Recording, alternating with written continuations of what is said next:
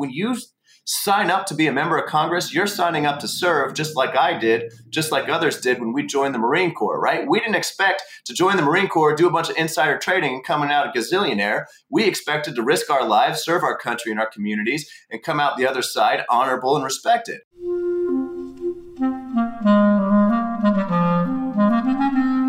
Hello, this is the Great Battlefield Podcast.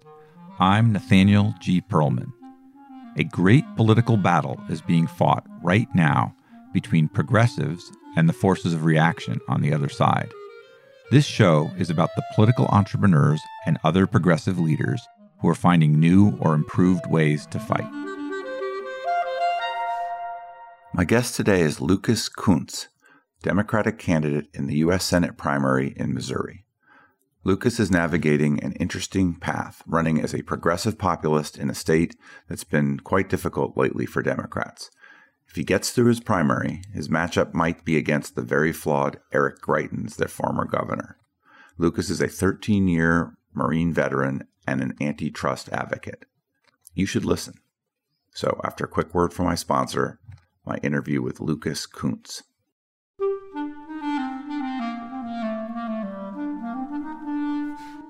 This episode is brought to you by Graphicacy. Graphicacy is an analytic design firm that can help you advance the mission of your organization using your own real data and information. They are 21st century visual communicators who create interactive graphics, motion graphics, and data visualizations. You can find Graphicacy at graphicacy.com. That is G R A P H I C A C Y.com. With Graphicacy's help, you can visualize a better world. Lucas, would you mind introducing yourself and giving me a quick biography? Not at all. So I'm Lucas Kunce. I'm running for U.S. Senate here in Missouri as a Democrat, and born and raised in Missouri. Did 13 years in the Marine Corps, a little Iraq, a little Afghanistan. Did arms control negotiations with NATO and Russia out of the Pentagon. Worked for a nonprofit that fights corporate monopoly power, and now doing this U.S. Senate seat. It's a pretty ambitious thing to run for the U.S. Senate why is that what you're choosing to do at this point in your life? Well, I tell you, you know, I thought I was just going to be in the Marine Corps for the 20 years. It really comes back to this neighborhood I grew up in down in Jeff City, Missouri. You know, all of us were broke. My, you know, my parents got married at 19 and 22. They had four kids, you know, paycheck to paycheck. I remember watching my mom write the check at the grocery store, just beg the cashier not to cash it till the end of the month. And then when my little sister was born, she had a heart condition our family went bankrupt. And I mean, this is when you really find out who your friends are, right? And uh, and the people in that community just did an incredible job taking care of us. Whenever my mom was at the hospital, just hours away with with my dad and my little sister, everyone took us into their homes. They brought food by the house, more tuna casserole than we could eat. They uh, and they really just helped us out. They passed the plate down at church, and so I've I spent my life trying to pay that back. So I joined the Marine Corps. I thought it'd be a great way to serve everybody. I did 13 years. Again, went to Iraq, went to Afghanistan. Frankly, I watched our country spend 6.4 trillion dollars over there, supposedly nation building these other countries. And then every time I come back to my old neighborhood, things are worse. Like the first house I ever lived in is an empty lot now. It's been bulldozed down. One I joined the Marine Corps out of is boarded up. It's got graffiti on it. The corner store is boarded up grocery store where they let my mom float a check is gone, and it just uh, I don't know, it got me really fuming. Uh, so I've started volunteering at some of these nonprofits that um, fight the folks who've been stripping our communities and communities like that for parts. And I really feel like Missouri is the front line for this fight, right? We got the Josh Hawleys, the Eric Greitens, the Donald Trumps of the world rolling in here with a bucket full of lies, taking advantage of the way that people feel left behind and absolutely doing nothing for them. And so I want to be a counterbalance to that. I want to fight that. I want to fight that on the front line. In the Marine Corps, they t- teach me to shirk away from a challenge, right? Like this is the challenge of our generation. I'm here to fight it. I'm excited to do that. It is inevitable, I assume, for you to get the question about whether Missouri is actually winnable for a Democrat in this time, right? It went solidly for Trump. Uh, even Jason Kander in a better year couldn't uh, carry the seat. Um, it's you know, it used to well, be. That was a, actually a worse year in Missouri. Trump won by more in 2016 than he did in 2020 here. But you're you're up in you're you're coming you're up in a non-Trump year where where the it's likely to be a rough midterm for Democrats. I don't really want you to have to deal with that question about like whether it's winnable, but it kind of goes to the political judgment, I think, a little bit. Like, why would you pick this year in your home state to to make this tough fight? It is very unlikely that you can win it. First of all, I disagree with the second part of that, but we'll get there later. But um, you know, when I started doing this, I thought I was running against Roy Blunt, right, a long-term incumbent uh, who would have had a zillion dollars and probably an easy road of it. And uh, that didn't matter to me though, because again, this state was reliably swing vote for a very long time, right? We had almost all Democrats elected statewide up through 2016. And we are losing that because the National Democratic Party has not taken care of the people who live here. And I'll give you a great example. I mean, you know, people think, oh, Missouri is such a red state. They talk trash on it. They're like, oh, those people, they don't care about other folks. They don't want to do anything. They're just a bunch of, you know, conservative nut job losers. It's like, well, let me tell you something. Mr. East Coast liberal, Missouri passed by ballot initiative a federal a minimum wage five dollars over the federal level. Like we passed a twelve dollar minimum wage here by initiative petition. I can tell you right now, twelve dollars in Missouri is more than fifteen bucks is in New York, DC, San Francisco. All right, we passed Medicaid expansion here. We fought back right to work. You know, you got what supposedly blue Virginia is a right to work state. Well, right here in Missouri, the people of this state, by initiative petition, overturned uh, right to work, and they did it 68% to 32%. We uh, passed medical marijuana, we expanded Medicaid. Like what you have here is you have a state where people want to fundamentally change who has power. They want to take power back. They feel like they've been left behind and like they have no power. And it's because they have. It's because they have. And, you know, Democrats uh, running in this state have not done a very good job of distancing themselves from the national party, of standing for something different, of not taking money from sort of the folks who who control a narrative that you know Wall Street's great, big tech is where it's at, et cetera, et cetera. Missouri seems to me it fits in with a, a, number of states like West Virginia and Kentucky and Tennessee and Arkansas that used to be highly contested or Democrats would dominate in the national offices, but something has changed. And all of those states have become very, very difficult, probably for the same reason.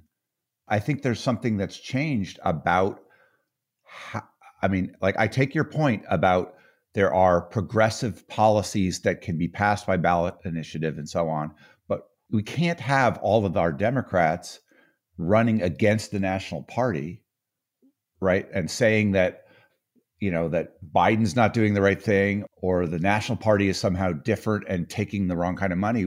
I mean, uh, we're all part of the same team, right? You're asking to become a national Democrat by being in the US Senate. How do you both do that and recognize that something about these this kind of state is different and and maybe needs to be spoken to differently? Well, I mean, the thing that's different about the state, uh, we can take the ones you just gave examples of. Only one of those states is not a right to work state. Only one. And it's Missouri, and they did it by ballot initiative 68 to 32.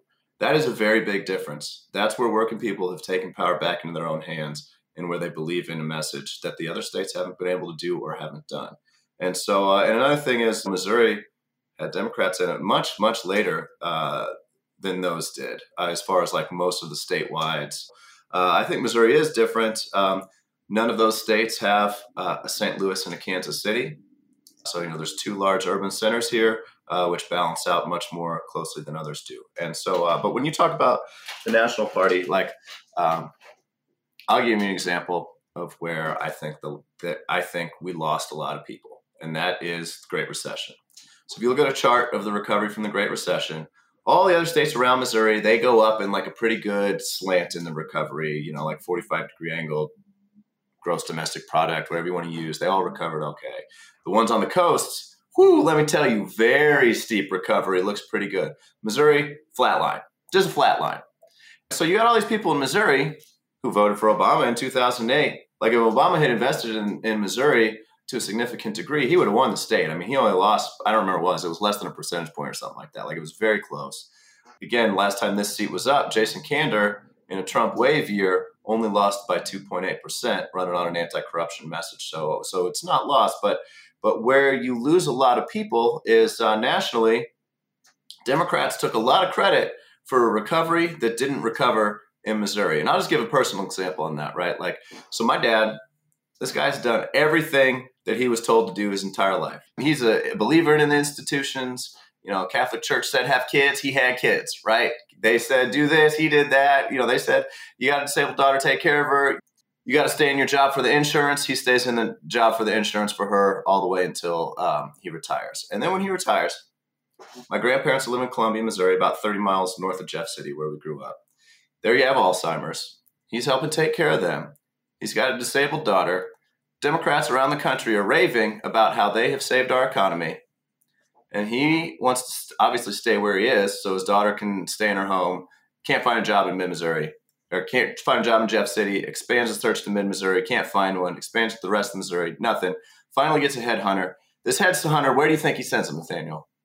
To California, and then to Maryland, where the economic recovery was on temp jobs. He's living in people's basements. Like this is a man who's worked his entire life like hard. And then when he finally gets a permanent job, he has to leave the house that he grew up in, the only town my little sister knows. Uh, and he has to leave his parents behind to essentially die alone. And he and this is when Democrats are saying they've saved the housing market. And he's like, well, the one thing I got to do is sell that house because I can't afford to live in two places, and I don't want to keep living in people's basements. And so he puts our house on the market. It sits on the market for two years. He gets $43,000 for a house he owes 70 something on. And that is not like a boohoo story about my dad, but every single Missourian who doesn't have means has lived through that over the last decade. And they don't trust the institutions that Democrats keep telling them to trust. And so, you know, again, like Wall Street bailout, housing market stuff, all these things that they're like, we did this for you. People didn't feel that. And then Josh Hawley, Eric Greitens, whoever else, they roll in here, uh, Donald Trump with lies about the institutions, and we get things like people not being willing to take COVID shots because they distrust uh, what they see as the system so much. And what we haven't had is we haven't had any Democrats really run against that here. We haven't had them acknowledge how broken the system is. And the closest that we've had them do that Jason Kander in 2016, you know, people remember him assembling assault rifle. Like that was a money raising ad for people on the coast. What he ran in Missouri was Roy Blunt's wife's a corporate lobbyist, Roy Blunt's three children are corporate lobbyists. I'm a nice guy. That was his campaign here. He closed the gap by 15 points just on that. And then you had our auditor win in 2018 as a Democrat on the same anti corruption message. I put X number of Democrats, X number of Republicans behind bars uh, for violating the law and for being corrupt. She wins by the same amount that Claire McCaskill loses by in 2018. So the opportunity is here, but the thing is, like, you can't come to people, and this is where I think Democratic consultants get it wrong uh, because they've been preaching it to me. They're like, well, you need to tell people you'll give them slightly cheaper health care. You need to tell them that you can reduce the price of prescription drugs because when we poll, that's what everybody wants. Dude, if you go to a Missourian and you're like, I'm going to reduce the price of prescription drugs, Guess what answer you get? 535 members of Congress all ran on reducing the price of prescription drugs, and it didn't happen. So, why on earth would we believe you? We know who takes the money from whom, and we know who doesn't care. And so, that's why in our campaign, we're not taking the money from the corporate PACs, we're not taking it from federal lobbyists. We're not taking it from pharmaceutical executives. We're not taking it from big oil executives. We're running a different campaign with a very clear message on changing who has power, which is what people in this state want. If you had the power, what kind of policy changes would you make that would address the kind of situation that your dad was in and some of these other people are in that have been left behind by economic recovery that happened elsewhere? Absolutely. I would not use so our the piping in our system is built to push money into Wall Street and let and then let Wall Street decide where that money goes. You know, the Fed Reserve, they print the money, they dump it into the into the banks and then it goes out, it goes to private equity firms, it goes to all these people who then, you know, claim to efficiently distribute it in society in a way that under capitalism works for everyone, right? We have seen that that doesn't work. It doesn't work at all. I mean, people are upset about housing prices being so high right now. You know, one of the reasons they're so high is because during the pandemic, we printed $120 billion a month and we dumped it into Wall Street to figure out what to do with it. And in a search for yield, they went around to small towns all, and big towns all across America and they just bought up housing stock. And the competition was very fierce. I mean, all across Missouri, people complained about that. They're like, all these people came in. I could never buy a house because these all cash buyers in places like Castle Point, Missouri, where like no one would ever buy a house unless they were living there, were coming in and they were looking for a place to park that free money that the Fed Reserve gave them and get a search for yield. And so what I would do is instead of giving it to Wall Street to decide what to do with it, because what they're going to do is what's best for them, is I would use the power of the federal government to invest in things that we actually need, invest in industrial policy, invest in things like the energy of the future, energy technology of the future, so that we can create good jobs and actually like move our country forward. And uh, I'll give a good example. Before World War II, there was a company called Alcoa that made all of America's aluminum.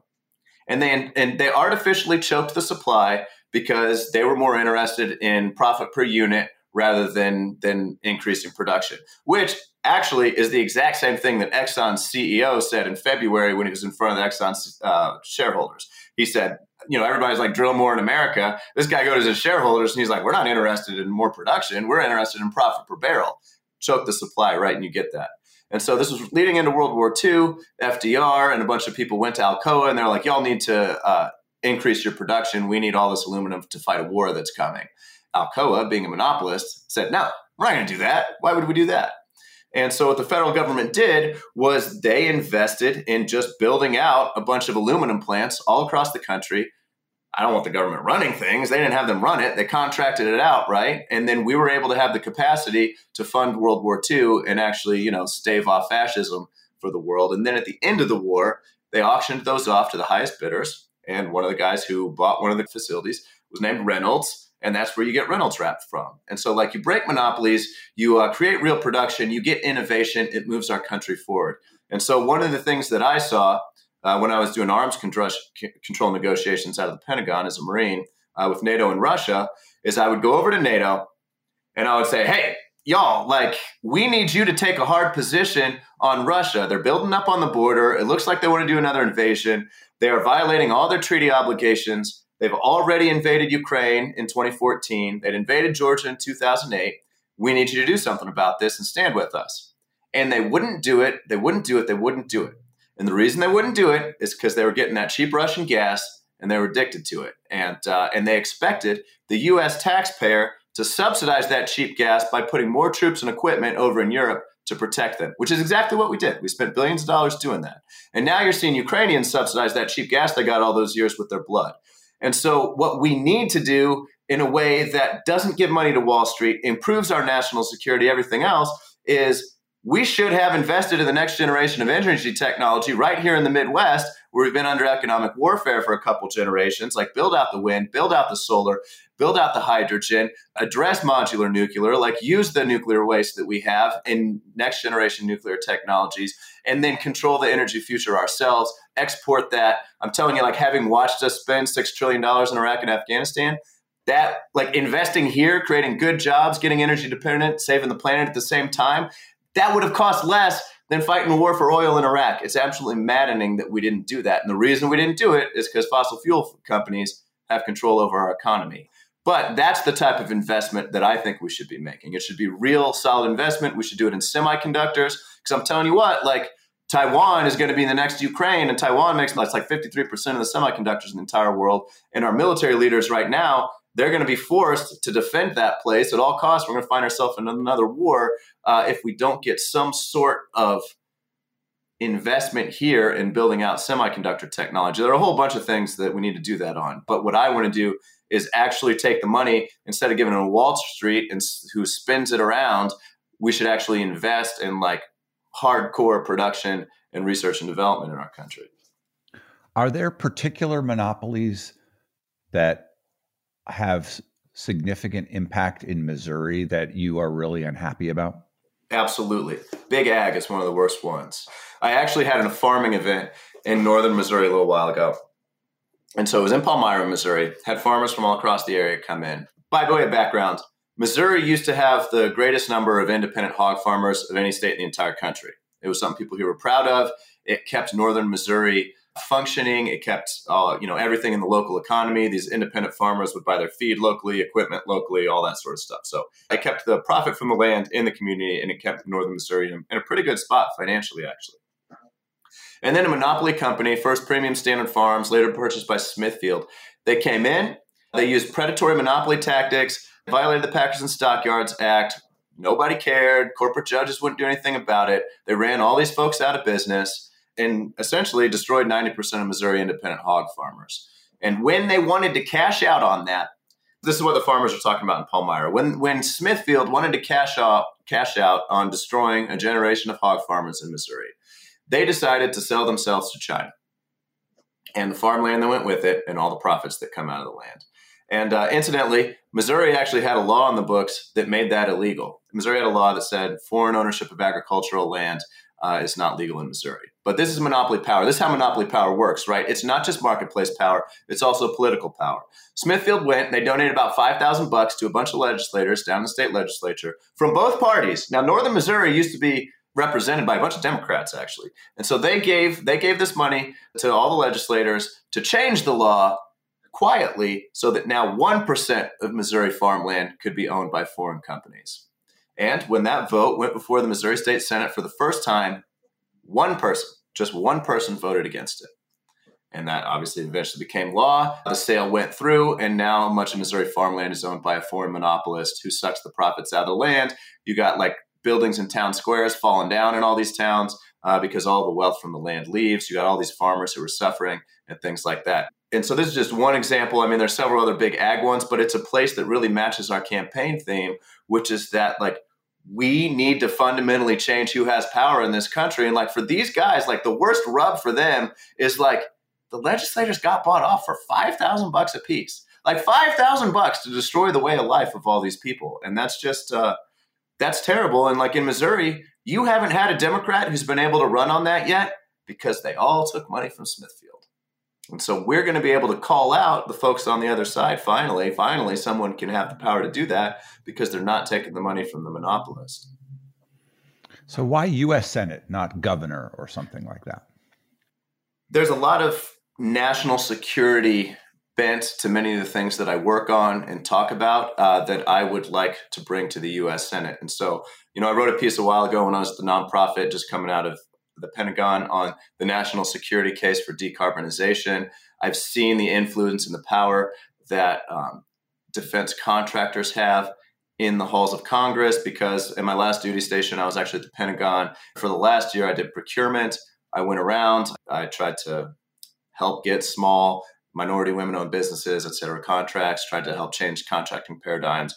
We were, we struggled very, very much because the, the big guys were basically in charge big five prime contractors. And uh, and so for me, I think the federal government is where we have the power to make the type of investment that I want to make. Like if you're the governor, you're almost at the whims of what the federal government um, is is creating. And so in the U.S. Senate, we can actually focus on that type of investment. I can use the leverage that I would have in a closed Senate to actually get investment uh, back into the Midwest, try to get things like the CHIPS Act funded so that we start actually investing in semiconductors, not talking about it. That is where a lot of the antitrust authority is. I'd like to run hearings on it. When I was uh, at the nonprofit, we helped run hearings against big tech in the House Antitrust Subcommittee. Uh, and, uh, you know, it led to 49 lawsuits by states' attorney generals just from the, the evidence that was uncovered in those hearings. And so I'd like to do hearings on big ag, defense contractors, and a bunch of other things to bring to light what's going on, uh, to give evidence to some like local antitrust authorities and private actors, and uh, and really just move forward on a lot of these things that I wouldn't be able to do as governor or someone in the state government. How do you think about that relationship with the Democratic president and the Democratic Party when you're running for Senate? The president has put forward people into the FTC and other places that seem to be much more concerned about monopolistic practices, certainly than his predecessor. Absolutely. So Lina Khan, the chairwoman of the FTC, she was the, the lead staff member for those hearings I was just talking about um, on the House antitrust. And many of the proposals and things, money that was proposed in Build Back Better, a lot of good ideas.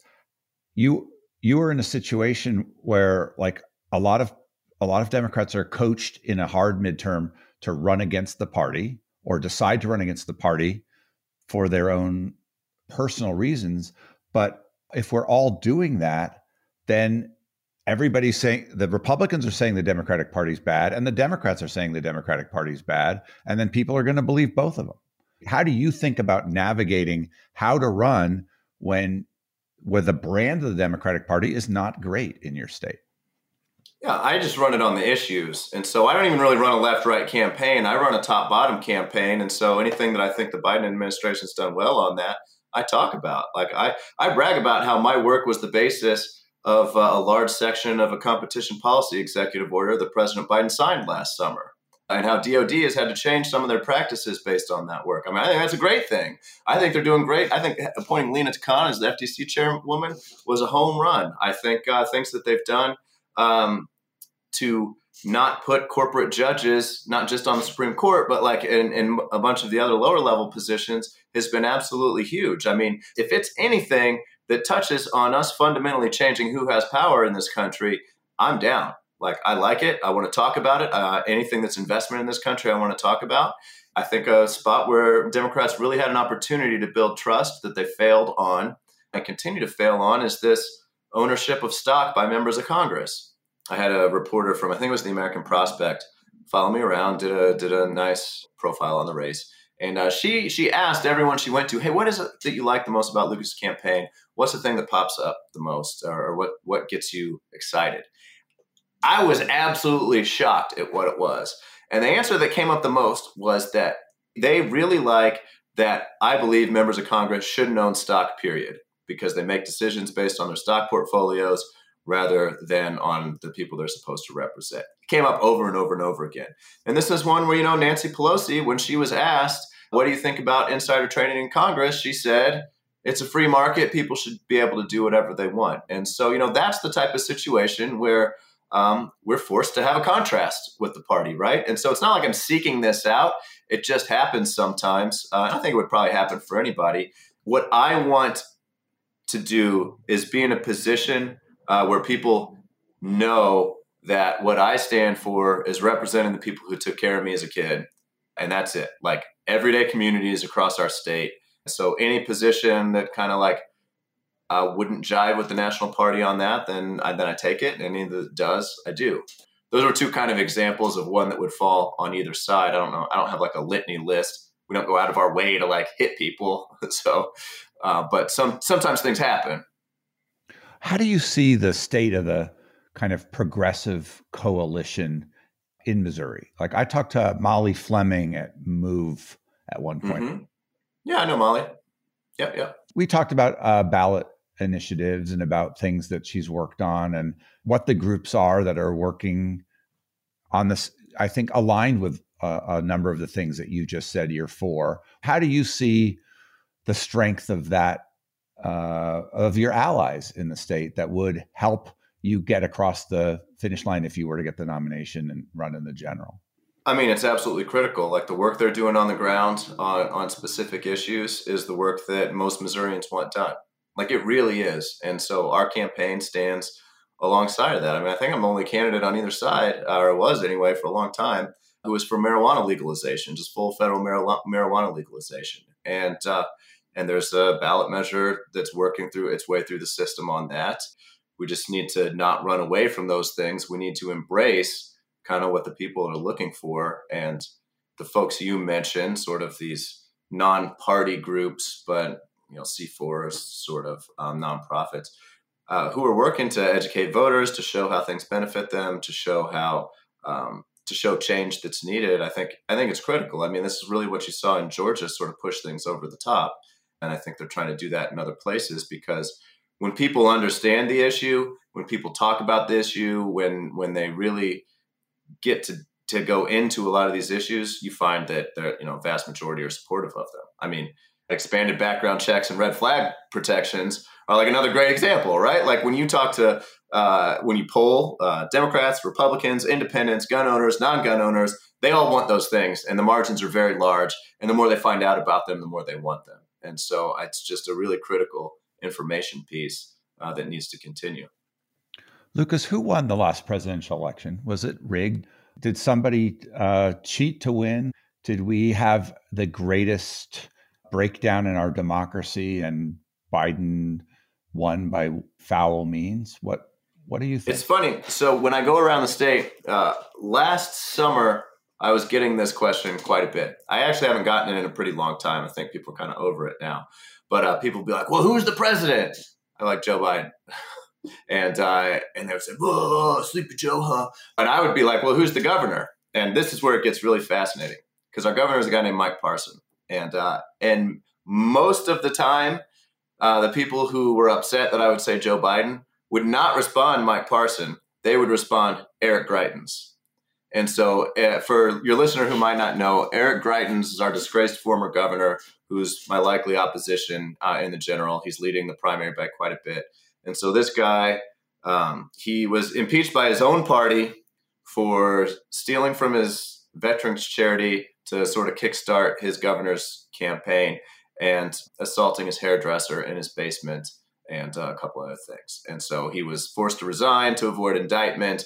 And, you know, he made best pals with Steve Bannon, Michael Flynn, Rudy Giuliani, Donald Trump Jr.'s endorsed him, Kimberly Guilfoyle's running his national campaign. And, uh, and this is like what we're up against on the other side, just the willing to lie at all costs on anything.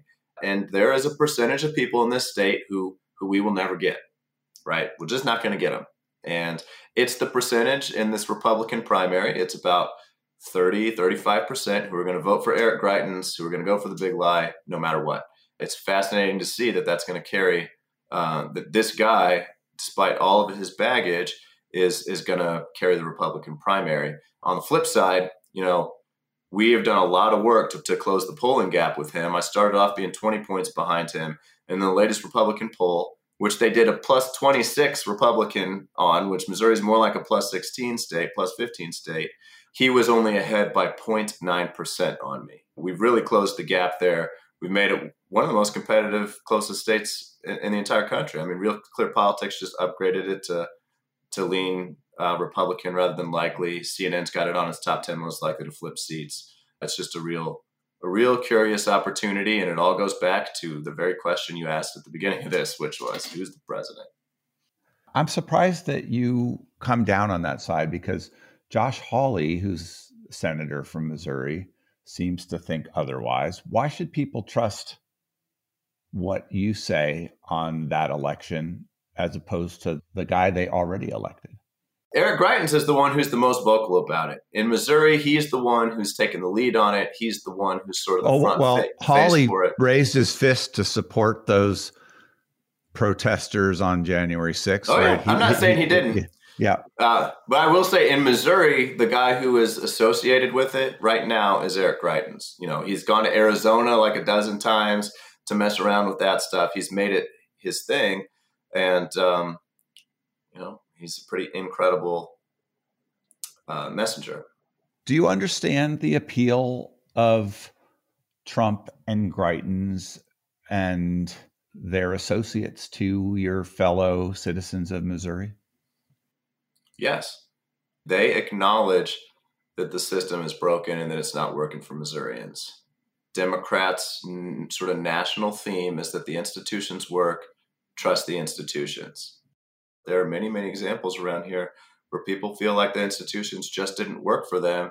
You can't run on the institutions in Missouri. Like, and people are right to think that they're corrupt. They're wrong to think that Donald Trump, the guy who put Gary Cohn, the president of Goldman Sachs, in charge of the economy, is the guy who's going to do anything about changing the system right? Like he he got away with some serious lies. They all have, but they're right to believe that the system's not working for them. And I'll give you and tell you what, man, this is not just like a white issue. Like this is white, black. This is everywhere you go, rural, urban.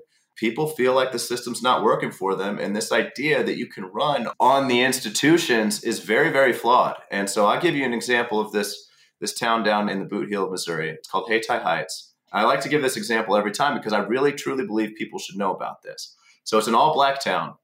Well, maybe it has two white people. It's like 800 black folks. In this town, uh, the the mayor, she's a young black woman around my age, uh, if I can call myself young. I guess I'm like 40. You're young to me. there we go. Good.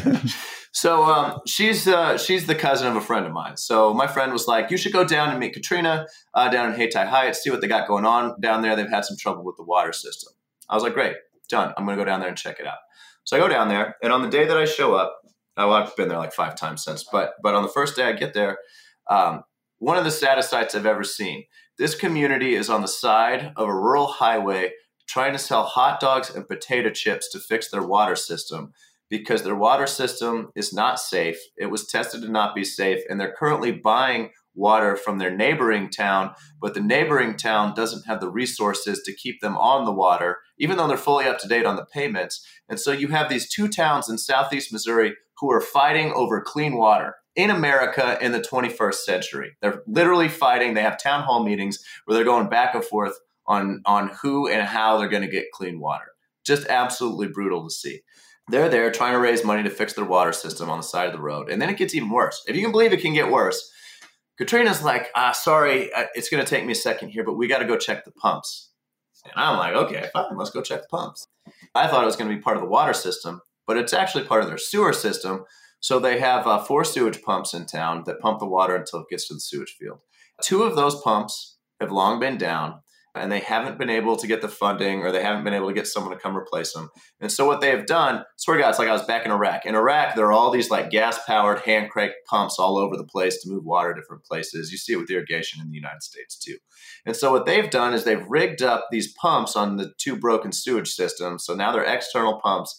And every two hours, every two hours, middle of the night, whenever, someone from that town, oftentimes Mayor Katrina, has to go to those pumps, fill it up with gasoline, hand crank it so that it keeps running in order to move keep the sewage moving. And they've got all these carcasses of dead pumps because pumps aren't these pumps aren't made to run continuously like that. And so I'm like, gosh, well, like, what can I do? Like, how can we get to the state to get this fixed? And she's like, oh, we don't talk to the state anymore. And I was like, well, why is that? And she says, because the state of Missouri doesn't care about what's happening here until it overflows. And then they come in and they fine us for creating an environmental situation. And it's been going on since Democrats were in charge of Missouri too, where it's like she was like, I won my mayoral election with like seven votes because no one in this town votes anymore. No one trusts the systems anymore. The system is broken. They don't care about us. The money never goes to where it's needed to go. We have been absolutely gutted by big agriculture down here and left behind to fight over clean water and like running sewage. And so for me, this is just, you know, another example. I get the same thing in urban St. Louis, but it's just over and over again the system is broken is a very powerful theme. Lucas, the the government just passed a giant bill to fix infrastructure around the country. Does that eventually apply to that particular situation? It should apply to that situation. If I was in the US Senate, I'd make damn sure that it did. I don't know if the money's going to get to her. She has filled out several applications to try to get it. She's, you know, reached out to the federal government so far, it hasn't happened. They were supposed to be dropped from the water system May 31st. They got a reprieve on that, and uh, and I don't know what the next date is. I'm supposed to call her later this week. We are all good at some things and less good at other things. What do you think are your strengths and weaknesses that apply to being a U.S. senator? What would you need around you in terms of staff and advisors to do the best job for your state if you should be elected? Yeah, I think my biggest strength is is I am a true believer in what I'm talking about. Like I truly want to change who has power. I don't want to take money from these people. I'm not doing it. I want to make it so that everyday folks in Missouri get investment again. I believe that this is a real national security issue. I believe in the decarbonization for national security. I believe this is our future. I see Western Europe right now. I see them thinking about going for the next generation of, of energy and i see them looking at china rather than the united states and that breaks my heart the fact that we might trade you know the saudis and vladimir putin as the energy of the future. I am very passionate about this and and, and it's critical that we work to invest. Like we we have a real beautiful solution here, right? We invest in our own country, we create good paying jobs, and we save the planet at the same time and make ourselves safer. Like it's so clear uh, that I'm very very singularly sighted on it, and so uh, I think that one of the things that will be helpful for me is to have folks who uh, aren't just true believers, but have the organizational skills to sort of channel that energy and those beliefs into actual, like, real on the ground action. And so, like, for me, you know, I'm very distracted by Hayti Heights. I go down there again and again because I think that that's an American tragedy. And, uh, and I need people to, to focus me to make sure that, that everyone gets what they need. A lot of this year has been dominated on the foreign policy front by the Russian invasion of Ukraine. And in a long term way, it's going to be a very tricky call for the United States to figure out how involved to be. It's already been a tricky call, and we've already gotten involved to a certain point. I generally think that President Biden has made reasonable, thought out decisions up to this point about how involved to be.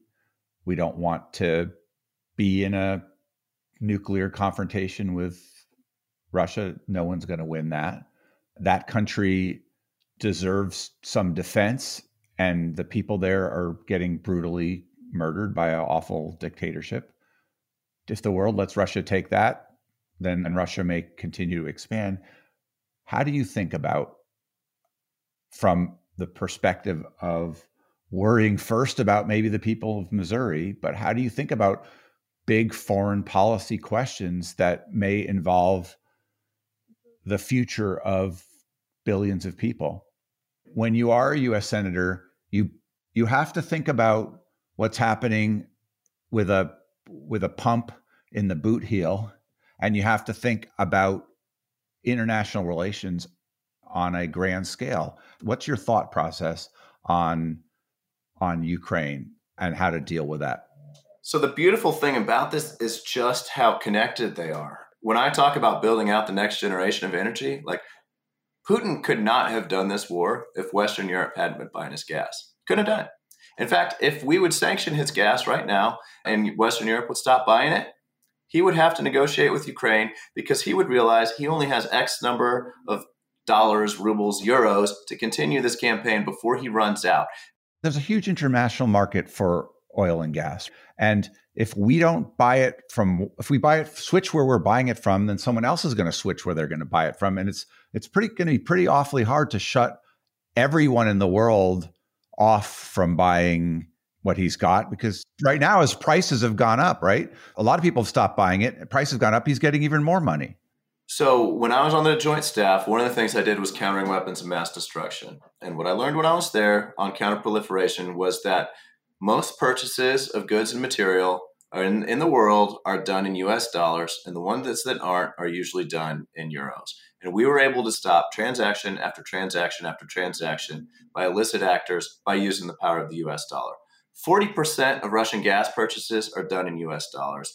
Another large percentage are done in euros. We have the capability to stop all of these cold. And when you're running a war and you need to have X amount of dollars, you don't have time. I mean, you saw how hard it was for the United States to recover from a supply chain uh, issue with semiconductors, everything else during COVID with things coming from China. You can't just switch the way that your pipes go. You can't just switch the way that the supply chain is built. So we had the capability, and I believe that we still do, to shut down most of his gas sales. Like he doesn't have just the pipeline set up to start selling that to other places. Like these are long term infrastructure programs that don't exist, and it will defund him short term. And long term, if we invest in the next generation of energy, we'll defund him completely. And what we did, though, what we saw happen instead was we saw feckless leaders who were bought off by big oil companies, many who were supposedly American oil companies doing business in Russia. You know, they do a lot of the exploration for Russia and a bunch of other things.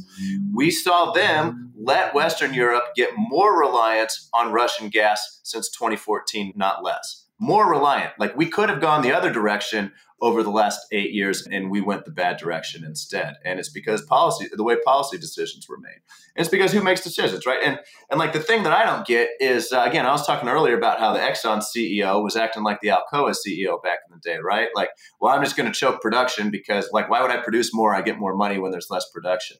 These guys, if you go back to a former Exxon CEO from about 20 years ago, like he put it better than anybody. He said, I'm not an American company. I don't make decisions based on what's good for America.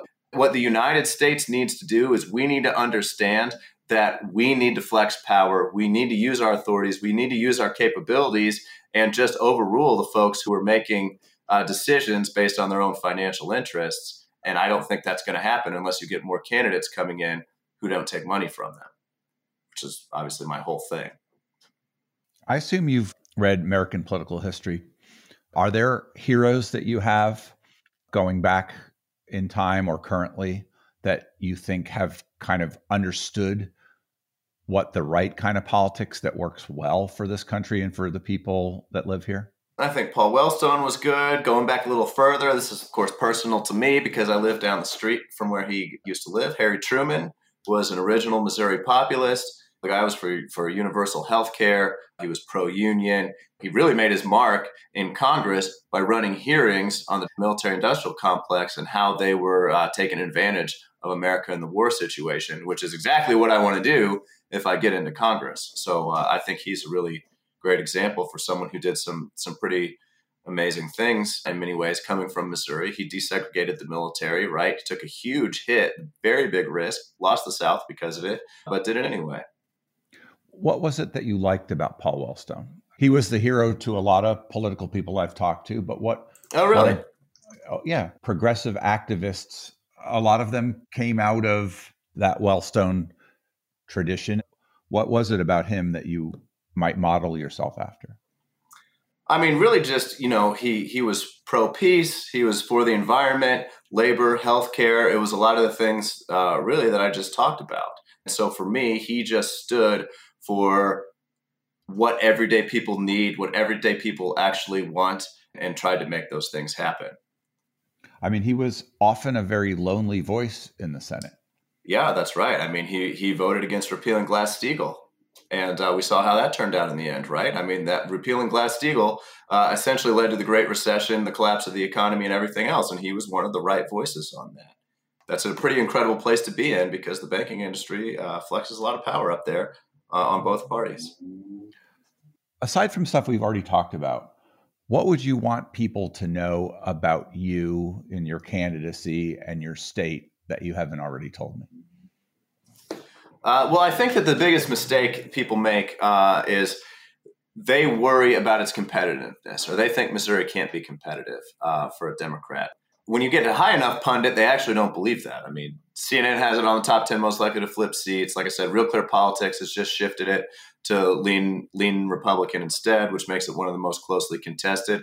But like we have a real opportunity here to run a very different campaign to to focus on a very grassroots funded campaign that really speaks to a lot of disaffected people who, right here on the front lines for the fight for democracy, have chosen the other side rather than the Democratic side. They have actively chosen it, and a lot of people used to vote for Democrats. And if we don't get them back, I mean, we're going to lose them forever. People will call like Josh Hawley a populist. They'll call Donald Trump a populist. Like these guys aren't populists. These are faux populists. They're fake they divide people based on race, they divide them based on religion, they divide them based on where they grow up, so that the folks who run their campaigns, who fund them, have power. I mean, again, Donald Trump put Gary Cohn, the president of Goldman Sachs, in charge of our economy. Like, that's the exact opposite of populism and i would say we should not let go of the real like populist streak across middle america because it is an opportunity for democrats to win again if they stand for fundamentally changing who has power and show that that's what they actually want to do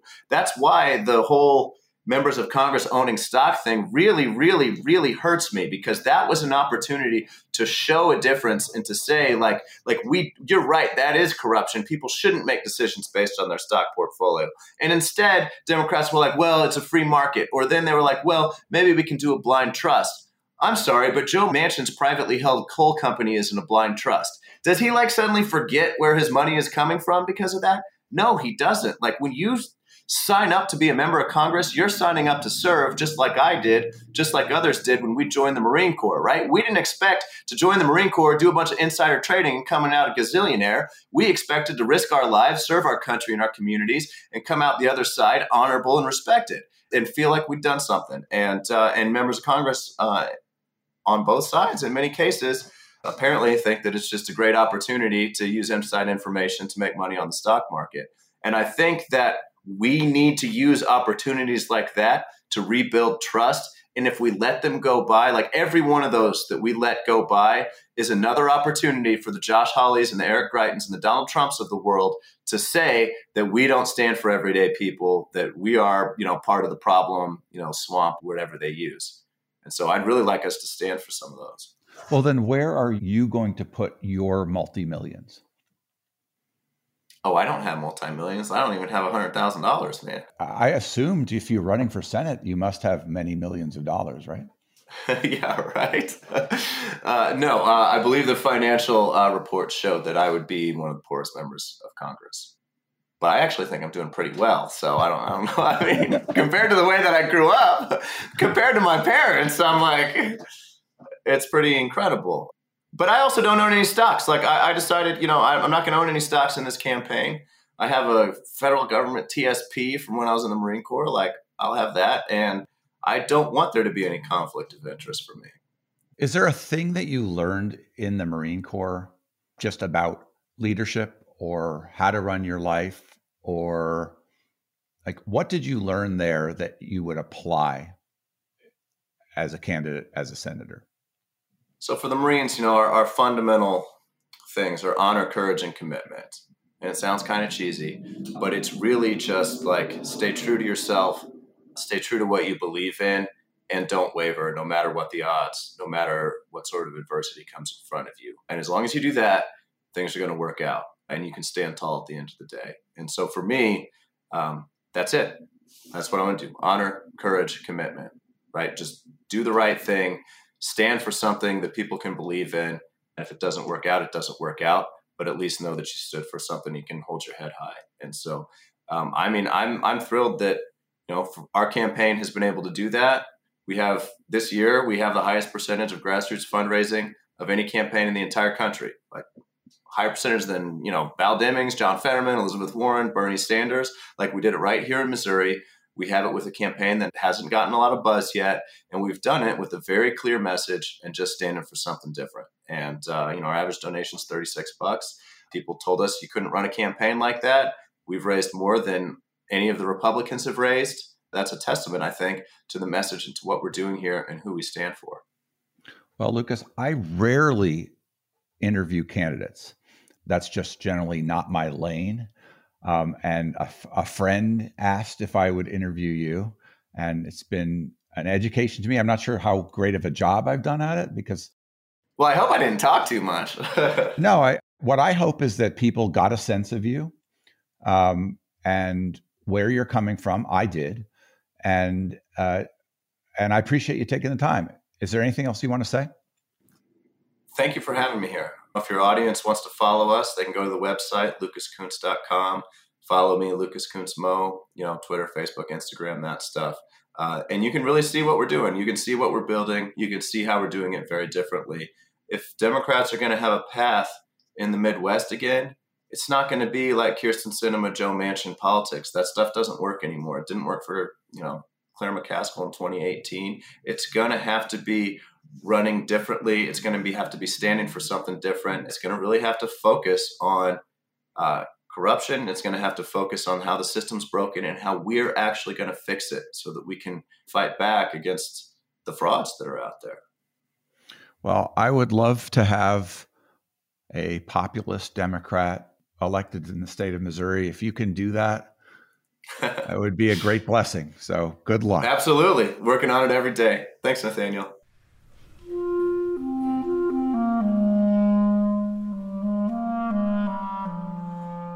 That was Lucas Kunce. Lucas is at lucaskunce.com. This is Nathaniel G. Pearlman with the Great Battlefield Podcast. You can find us at greatbattlefield.com or by searching for Great Battlefield in places where podcasts are found. The Great Battlefield is now part of the Democracy Group Podcast Network. Visit democracygroup.org to learn more about other podcasts that cover democracy and civic engagement. You can also help me by leaving comments and good ratings on Apple Podcasts or elsewhere, and by sending me suggestions for great guests to nperlman at gmail.com.